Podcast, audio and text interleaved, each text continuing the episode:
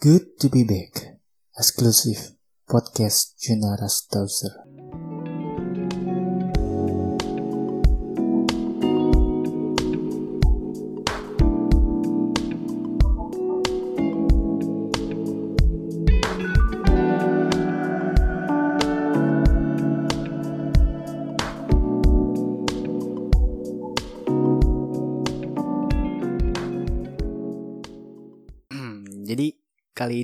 Kita ngomongin uh, demonstrasi dan TKP kemarin yang ada di Jakarta tanggal 6, 7, 8 dan kali ini kebetulan gue lagi ngobrol sama salah satu teman gue, salah satu teman gue aktivis juga dan juga demonstrasi kemarin. Nah, boleh kenalan dikit gak? Lu tuh siapa sih? Halo Noval, halo semuanya. Halo. Uh, nama saya Del Pedro Marhen sebagai mahasiswa. Mm -mm, terus? Udah itu aja. Oh itu aja ya. Oh jadi nggak ada kelengkapannya ya siapa uh, simbolnya kayak gue tuh siapa sih anarko tukang samar atau gitu. sih warga biasa aja warga biasa. Oh iya. nah. Ya, lokal.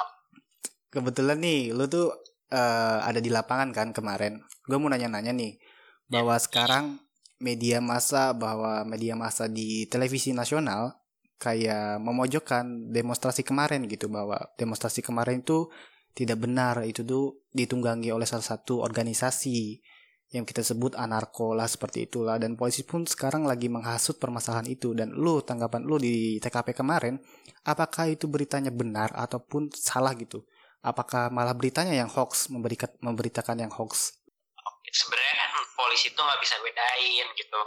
Mana uh, apa namanya mana yang dikatakan tanda kutip sebagai perusuh gitu yang rusak atau apa dengan uh, makna atau identitas anarko gitu sebagai ideologi atau sebagai kelompok gitu nggak bisa bedain. Jadi apa-apa yang rusak apa-apa yang lempar batu apa-apa yang nyala coret semuanya di rata disebut anarko gitu. Jadi terminologi anarko dipakai polisi itu sebagai terminologi perusuh gitu. Jadi perusuh sama dengan anarko anarko sama dengan perusuh gitu. Jadi nggak bisa bedain. Jadi uh, identifikasinya kalau dia merusak kalau dia uh, mencoret-coret menghancurkan atau apa pun disebutnya sebagai anarko gitu. Atau sekedar berpakaian hitam-hitam saja gitu disebutnya anarko gitu. Jadi sebenarnya pemberitaan soal ideologi anarko atau perusuh itu adalah sesat pikirnya polisi aja gitu. Nggak bisa dia membedakan terminologi atau pengertian uh, dari kedua kata itu gitu. Terus kalau misalnya berbicara bagaimana aksi di Jakarta kemarin uh, sebenarnya kalau kita kan kemarin aksi ada misa ya. Kalau teman-teman lain pada banyak aksi itu di sekitaran kawasan istana DPR kalau kemarin kita ngambil titik itu di daerah Grogol Jakarta Barat gitu. Jadi kalau untuk situasi di lapangan sekitaran Sarina itu kita baru merapat sekitar jam 6 ke sana gitu. Saya Sarina sorry daerah istana sekitar istana. Kita baru merapat jam 6 sore lah baru ke sana gitu. Jadi emang kondisinya itu semua elemen sih guru mahasiswa pelajar warga biasa semua juga turun ke jalan gitu hanya polisi yang suka adu domba adu domba gitu yang merusuh bukan masa dari buruh yang yang merusuh bukan masa dari mahasiswa gitu. Mau ngebelah belah doang gitu. Padahal mas sebenarnya mau mahasiswa mau buruh semua juga boleh demo boleh aksi gitu. Oke gue potong dikit. Nah lu kan beda boleh. aksi kan? Uh, lu di Grogol. Nah lu tuh di Grogol tuh sebagai elemen dan organisasi apa di sana? Apakah itu mahasiswa ataukah uh, organisasi mahasiswa yang memang uh, masyarakat bergabung di sana ataupun seperti apa dan lu bisa jelasin uh, kenapa lu ada di Grogol dan kenapa lu nggak ada di memang elemen-elemen dan menyatu di elemen-elemen yang di Sarinah tadi. Iya, oh, ya oke. Jadi awalnya tuh sebenarnya uh, konsolidasi mahasiswa yang tergabung dalam empat kampus, tapi kalau usah disebutin lah nama kampusnya, kita bersepakat untuk aksi berbeda titik karena melihat dari 2019 hmm. aksi di DPR, aksi di istana itu tidak pernah efektif hmm. dan substansi yang disampaikan pun tidak bakal bisa tersampaikan dan tidak ada urgensi untuk aksi di sana. Yang pertama di DPR sudah masa reses libur karena hmm. ada anggota DPR yang COVID jadi di lockdown dipercepat liburnya lalu di sana uh, Joko Widodonya lagi kunjungan ke uh, Kalimantan kalau nggak salah uh, iya, iya, jadi betul, betul. ada di istana gitu. jadi untuk apa sih dua titik jadi makanya teman-teman mahasiswa memilih opsi di Rogol untuk uh, menutup jalan um, apa uh, menutup kota gitu menciptakan kemacetan uh, apa menghambat uh, laju laju lalu lintas gitu dan akhirnya di sana juga bergabung masa pelajar warga sekitar ojek online dan lain-lain di sana. Sampai dari mulai jam 2 kita mulai sampai jam 5 lagi kita tutup jalan simpang grogol. Gitu sih opsi pertimbangannya kenapa mahasiswa pada mikir di sana. Karena udah kayak mikir gak bakal efektif juga gitu harus menciptakan situasi baru menciptakan strategi baru gak cuma di istana di DPR gitu sih palingan oke. Nah alasan ulu untuk memacetkan di daerah Grogol itu tujuannya apa sih hmm, berbicara tujuannya di sana sebenarnya gini kan kemarin teman-teman aksi itu ada uh, tuntutannya gitu menuntut uh, apa omnibus law dicabut gitu atau misalnya uh, menolak omnibus law gitu. Nah, kan kalau kita berbicara menolak atau menuntut omnibus law dicabut itu kan ada berbagai jalur gitu. Kalau jalur hukum ada yang namanya judicial review. Mm-hmm. Jadi judicial review di apa undang-undang omnibus law digugat diajukan ke Mahkamah Konstitusi. Lalu yang kedua ada mendesak presiden untuk mengeluarkan perpu gitu. Nah, teman-teman mengeluarkan pertimbangan bahwa dua hal ini nggak mungkin uh, nggak mungkin uh, dan kemungkinan berhasilnya sangat minim gitu mengingat uh, kalau kita juga judicial review ke MK itu uh, MK uh, sudah juga punya kekuasaan presiden gitu dalam artian sudah orang-orangnya presiden dan DPR gitu jadi sangat mustahil lah untuk mengajukan itu ke MK lalu yang kedua menutup perpu. Menuntut perpu itu jadi presiden mengeluarkan apa peraturan pengganti undang-undang. Kan ini kayak sama aja presiden bunuh diri gitu kan. Dia yang ngotot dia yang mengajukan omnibus law terus tiba-tiba masa dia mengeluarkan perpu gitu. Itu sama aja presiden menusuk diri sendiri. Jadi nggak bakal sama sekali mungkin jadi apa yang pilih di teman apa yang teman-teman pilih jalurnya itu jalur yang namanya pembangkangan sipil hmm. gitu atau sipil sipil obedience gitu. Bagaimana pembangunan sipil jadi teman-teman menutup ruas jalan gitu. Uh, tidak menaati hukum dalam artian uh, untuk menentang kebijakan gitu menegakkan keadilan. Dan harapannya menimbulkan atensi publik gitu memacetkan uh, apa kendaraan gitu. Kan setidaknya itu yang harus dilakukan hari-hari ini gitu pembangunan sipil untuk apa ya terjadinya distrap gitu. Maksudnya jadi uh, apa ya maksudnya presi tekanan gitu buat pemerintah tuh akhirnya uh, bisa membatalkan atau mencabut gitu dan itu maksudnya juga tujuannya untuk uh, apa ya menunjukkan gitu bahwa masyarakat uh, atau warga itu menolak gitu dengan adanya undang-undang itu dan menolak jalur-jalur yang sebenarnya sudah disediakan oleh konstitusi namun di dimainkan gitu oleh pemerintah juga gitu. Oke. Nah untuk uh, goalsnya nih bahwa sekarang kan kita ngomongin omnibus law sekarang pun ya yang apa lu kata tadi bahwa perpu ataupun mau di judicial review itu pun salah. Ya maksudnya mati langkah juga gitu ngotot-ngotot saling ngotot. Tapi akhirnya ada perpu ya percuma juga kan yang lo inginkan dan demonstrasi teman-teman lo yang di sana inginkan adalah pembubaran kabinet gitu kan. Betul kan Nah, untuk uh, kontekstual seperti itu, gua ngomongin kontekstual seperti itu. Nah, goalsnya itu agar kabinet uh, turun dari kekuasaan itu seperti apa sih? Apakah kita harus mengulang lagi di tahun 98 atau seperti apa langkah-langkahnya? Ya, kalau sebenarnya kalau teman-teman itu justru ingin lebih luas dan lebih besar gitu dari hari dan dipertegas, diperjelas gitu kalau masyarakat sipil, kelompok mahasiswa lain itu hanya menuntut pencabutan omnibus law, pembahasan omnibus law. Nah, kalau teman-teman berpandangan lain gitu, teman-teman berpandangan bahwa omnibus law ini hanya sebagai rangkaian kecil dari salah jalannya pemerintah gitu. Apa kesalahan lebih besar yang bisa mengundang amarah warga lebih banyak gitu, yaitu adalah penanganan pandemi oleh pemerintah gitu. Yang sebagaimana kita tahu selama tujuh bulan ini tidak ada penekanan alat laju corona gitu terus meningkat pesat gitu. Penanganan fasilitas kesehatan terus bagaimana akses terhadap kesehatan. Pokoknya uh, kami nilai bahwa penanganan pandemi oleh Jokowi ini semrawut dan gagal total. Walaupun mungkin dari awal orang-orang pada bilang tidak ada yang siap di negara mana pun menangani corona. Tapi kalau misalnya lihat dari tingkah pemerintah Indonesia itu seakan-akan uh, apa ya mengeluarkan statement-statement yang kontraproduktif gitu yang seakan-akan uh, menggampangkan gitu bercanda nyeleneh itu absurd. Yang jauh oh, justru iya. dari penanganan corona gitu. Yang sementara justru di tengah harusnya situasi darurat kesehatan ini mengatasi virus corona presiden justru malah salah jalan dengan um, terus otot mengebut omnibus law cipta kerja. Jadi dalam artian yang mengundang amarah besar pertama kita melawan gitu adalah dari penanganan pandemi gitu di mana penanganan pandemi ini dipakai untuk merepresi masyarakat sipil gitu. Hmm, darurat kesehatan betul, betul. dipergunakan uh, dalihnya untuk uh, apa ka, apa namanya menjaga menjaga jarak gitu. Terus social distancing dan lain-lain uh, apa namanya aturan-aturan itu dipakai justru disalahgunakan gitu untuk akhirnya merepresi warga. Setelah merepresi uh, disalahgunakan merepresi akhirnya memuluskan lancar omnibus law gitu.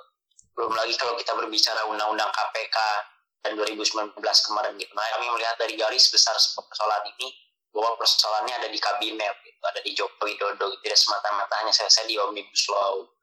Maka dari itu sebenarnya teman-teman mendorong bahwa DPR harus meminta pertanggungjawaban pemerintah mengeluarkan hak angketnya, hak interpelasinya uh, untuk meminta pertanggungjawaban Presiden Joko Widodo dalam menangani pandemi virus corona ini gitu. Okay. Dalam artian bahwa nanti hasilnya itu bisa untuk uh, misalnya memecat presiden atau membubarkan kabinet sekalipun gitu. Karena kami berpikiran bahwa tidak bisa berakhir hanya dalam produk undang-undangnya saja gitu apa uh, tapi sumber masalahnya yang harus kita tunjuk dan yang harus kita atasi begitu.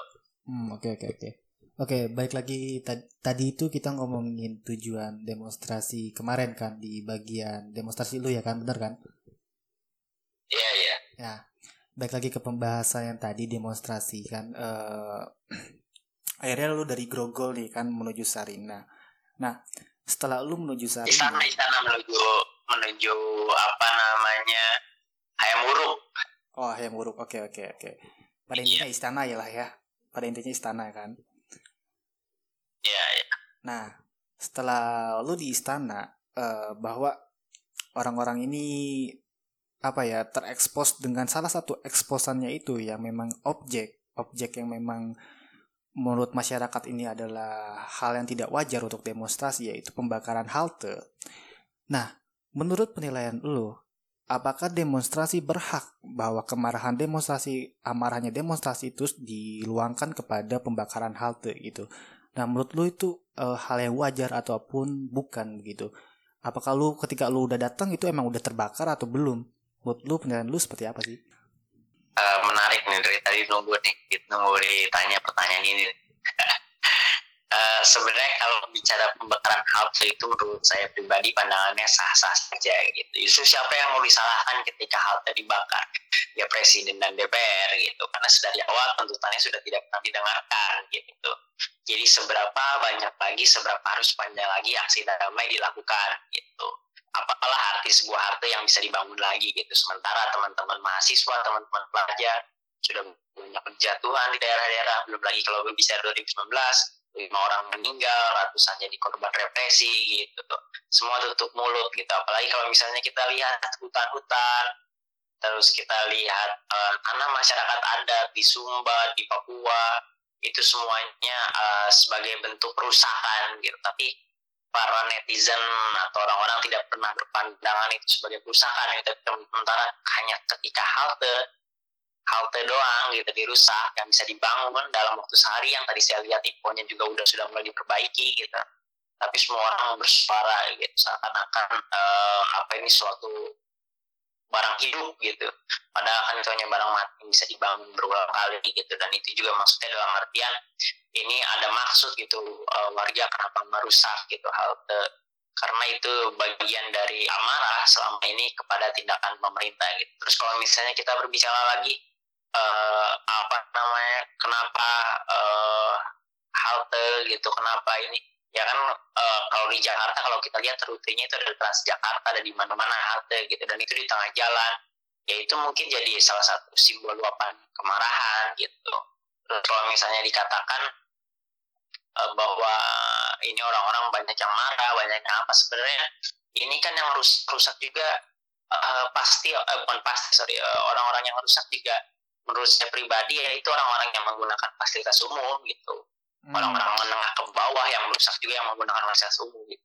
sedangkan orang yang berbicara ini yang mencaci atau yang menghina gitu itu orang-orang yang nggak pernah pakai fasilitas umum sebenarnya ya, ya, jadi mereka yang pakai fasilitas umum dan mereka yang merusak yang menurut saya wajar sah saja gitu di tengah amarahnya kayak gini ya kecuali presidennya kooperatif presidennya mendengar selama ini tiba-tiba dirusak oke mau mau apa namanya mau protes gimana silakan tapi ini kan situasinya lagi gini gitu. Saya udah udah justru kurang lah halte gitu. Kalau misalnya sekalipun bisa gedung kementerian ataupun uh, mobil-mobil perusahaan yang terlibat dalam omnibus law gitu. Perusahaan-perusahaan sawit mobil-mobilnya kantor-kantornya gitu. Bahkan rumah-rumah DPR anggota DPR rumah puan atau apa pun juga justru menurut saya udah udah harus ditaraf itu justru kalau cuma sekedar halte justru masih kurang sih kalau pandangan saya Oke oke. Nah untuk goals kemarin sih oke okay juga ya kalau bisa dipandang sama gue sendiri dan gue baca berita akhirnya gue lihat YouTube pun ya gue kayak menelaah gitu mana sih berita yang benar mana berita yang enggak gitu. Dan menurut lu uh, tanggapan dari media apalagi media masa yang televisi gitu yang memang masyarakat sering nonton sering ya kosakan gabut nonton TV-nya beritanya itu itu aja gitu kan omnibus law. Nah, komentar lu untuk media massa nih yang memang sekarang malah memojokkan demonstrasi sendiri apa menurut lu nih menurut lu ya dan tanggapan lu kenapa sih media massa malah memojokkan demonstrasi bukannya malah ikut menolak juga untuk omnibus law gitu? Maksudnya apa dan alasannya apa? Lu paham nggak? Uh, Oke okay. mungkin uh, mulainya dari uh, kemarin atau beberapa jam lalu lah gitu maksudnya mulai kan muncul pemberitaan yang dimunculkan itu pemberitaan soal hal terusak tadi salah satunya atau muncul pemberitaannya pelajar yang tidak tahu substansi demo atau misalnya muncul pengangguran yang demo iya, iya. muncul lagi isu gitu kan. mabak yang demo atau apa kan framing framing yang dibangunnya seakan-akan peserta yang kemarin ketangkep itu adalah orang yang tidak paham substansi demo itu satu Ya, Terus yang kedua adalah pemberitaannya mengenai bagaimana kerusuhan gitu. Dan diberitakannya masifnya itu sih kalau pemantauan saya selama apa sejauh ini yang muncul di berita itu yang soal penangkapan uh, dan kerusuhannya gitu, kerusakan ini, kerusakan itu dan lain semacamnya. Itu yang muncul di beberapa media massa seperti misalnya detik.com, terus misalnya uh, Oke Zone uh, dan lain-lain. Tapi masih ada sih berita-berita positif atau yang mendukung narasi warga gitu seperti misalnya yang diberitakan oleh Vice, oleh Tirto gitu, oleh Asumsi dan beberapa media lain. Tapi pertanyaannya tadi berangkat dari kenapa sih maksudnya framing-framing media massa ini justru memojokkan demonstran gitu seperti misalnya yang tadi dijelaskan soal berita detik.com dan lain-lain. Sebenarnya kan itu apa ya kalau misalnya kita berbicara media mainstream kan sebenarnya uh, beberapa elit-elit partai politik, beberapa uh, orang yang ada di pemerintahan juga punya ambil andil gitu dalam uh, media tersebut gitu dalam company grupnya tersebut gitu. Jadi gak, gak bisa dipungkiri bahwa narasi-narasi yang dibawa juga narasi-narasi yang pro pemerintah gitu. Nah, ya, tadi kayak lucu tuh ada satu berita .com yang bilang uh, mahasiswa yang ditangkap di mana gitu ternyata masih mahasiswa baru Nah, maksudnya kan ini justru jurnalisnya atau wartawannya yang kayaknya gagal ini belajar soal uh, sebagai wartawannya gitu. Maksudnya nilai substansi dari pemberitaannya apa gitu, dari judulnya maksudnya apa gitu. Memang mengapa kalau mahasiswa baru gitu, apa yang disalahkan apa harus mahasiswa senior, mahasiswa lama yang demo kan gitu. Maksudnya itu tidak dalam dalam muatan yang pas gitu untuk di pemberitaan. Lalu ada lagi pemberitaan misalnya uh, yang rusuh bukan mahasiswa atau guru. Kan itu lucu gitu. Emang yang boleh demo cuma mahasiswa sama buruh doang gitu. Sementara orang yang tidak punya identitas sebagai buruh tidak punya identitas sebagai mahasiswa apa tidak boleh berdemonstrasi gitu kan tanya. Makanya sebenarnya penting sih untuk maksudnya para jurnalis-jurnalis juga dikasih pemahaman gitu mengenai mengenai uh, apa ya uh, pemahaman pemahaman soal seperti soal-soal seperti itu gitu maksudnya dan juga itu bisa dipungkiri dari peranan media masanya gitu. Siapa pemiliknya siapa orang-orang di belakang layarnya gitu. tapi betul, saya kira betul. sih uh, itu mempengaruhi banyak sih pemberitaan media itu. Apalagi uh, mainstream TV ya. Yeah, yeah. pernah tuh sejauh ini melihat uh, kalau media massa kayak di online masih ada lah. Kita masih kebantu oleh akun-akun alternatif gitu. Memberitakan kekerasan polisi memberitakan polisi yang mukul tapi kalau di TV sih saya juga kurang sering nonton tapi kalau saya lihat uh, kalau saya pikir-pikir atau lihat sih sebelum-sebelumnya jarang juga gitu. Maksudnya ada pemberitaan mengenai represivitas polisi kalau di TV gitu.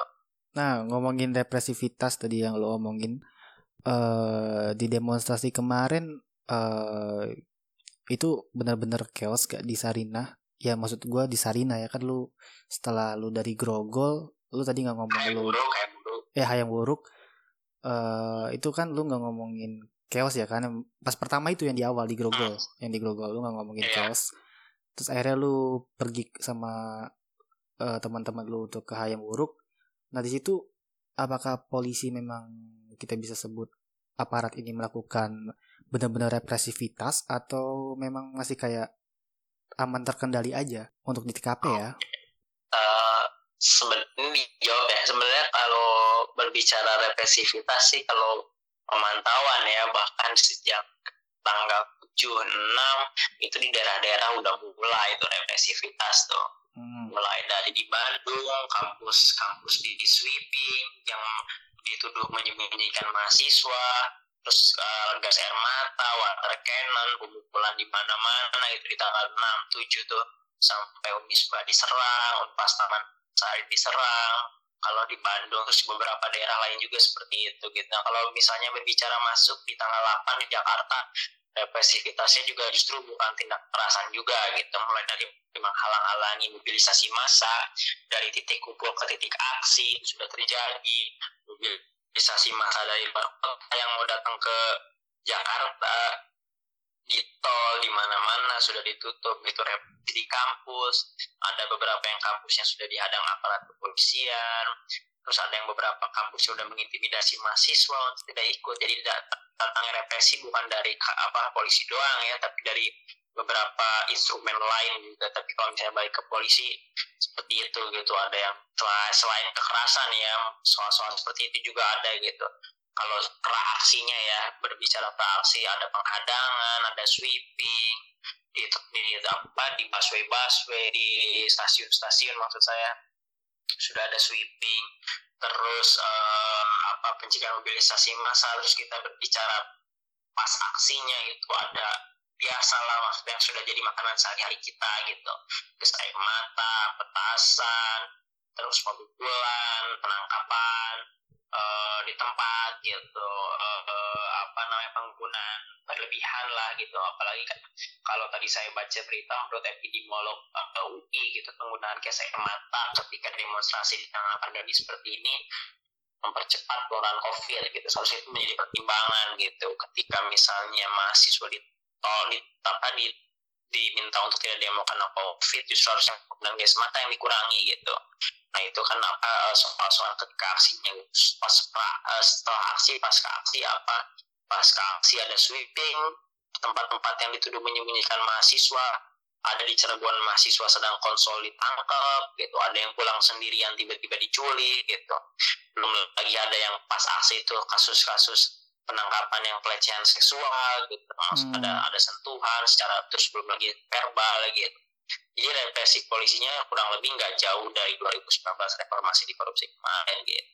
Dan justru cenderung malahan di, di daerah-daerah lebih represif gitu dari tingkat uh, apa namanya hari-hari sebelumnya itu mengingat ada yang menggunakan polisi ya, apa peluru karet.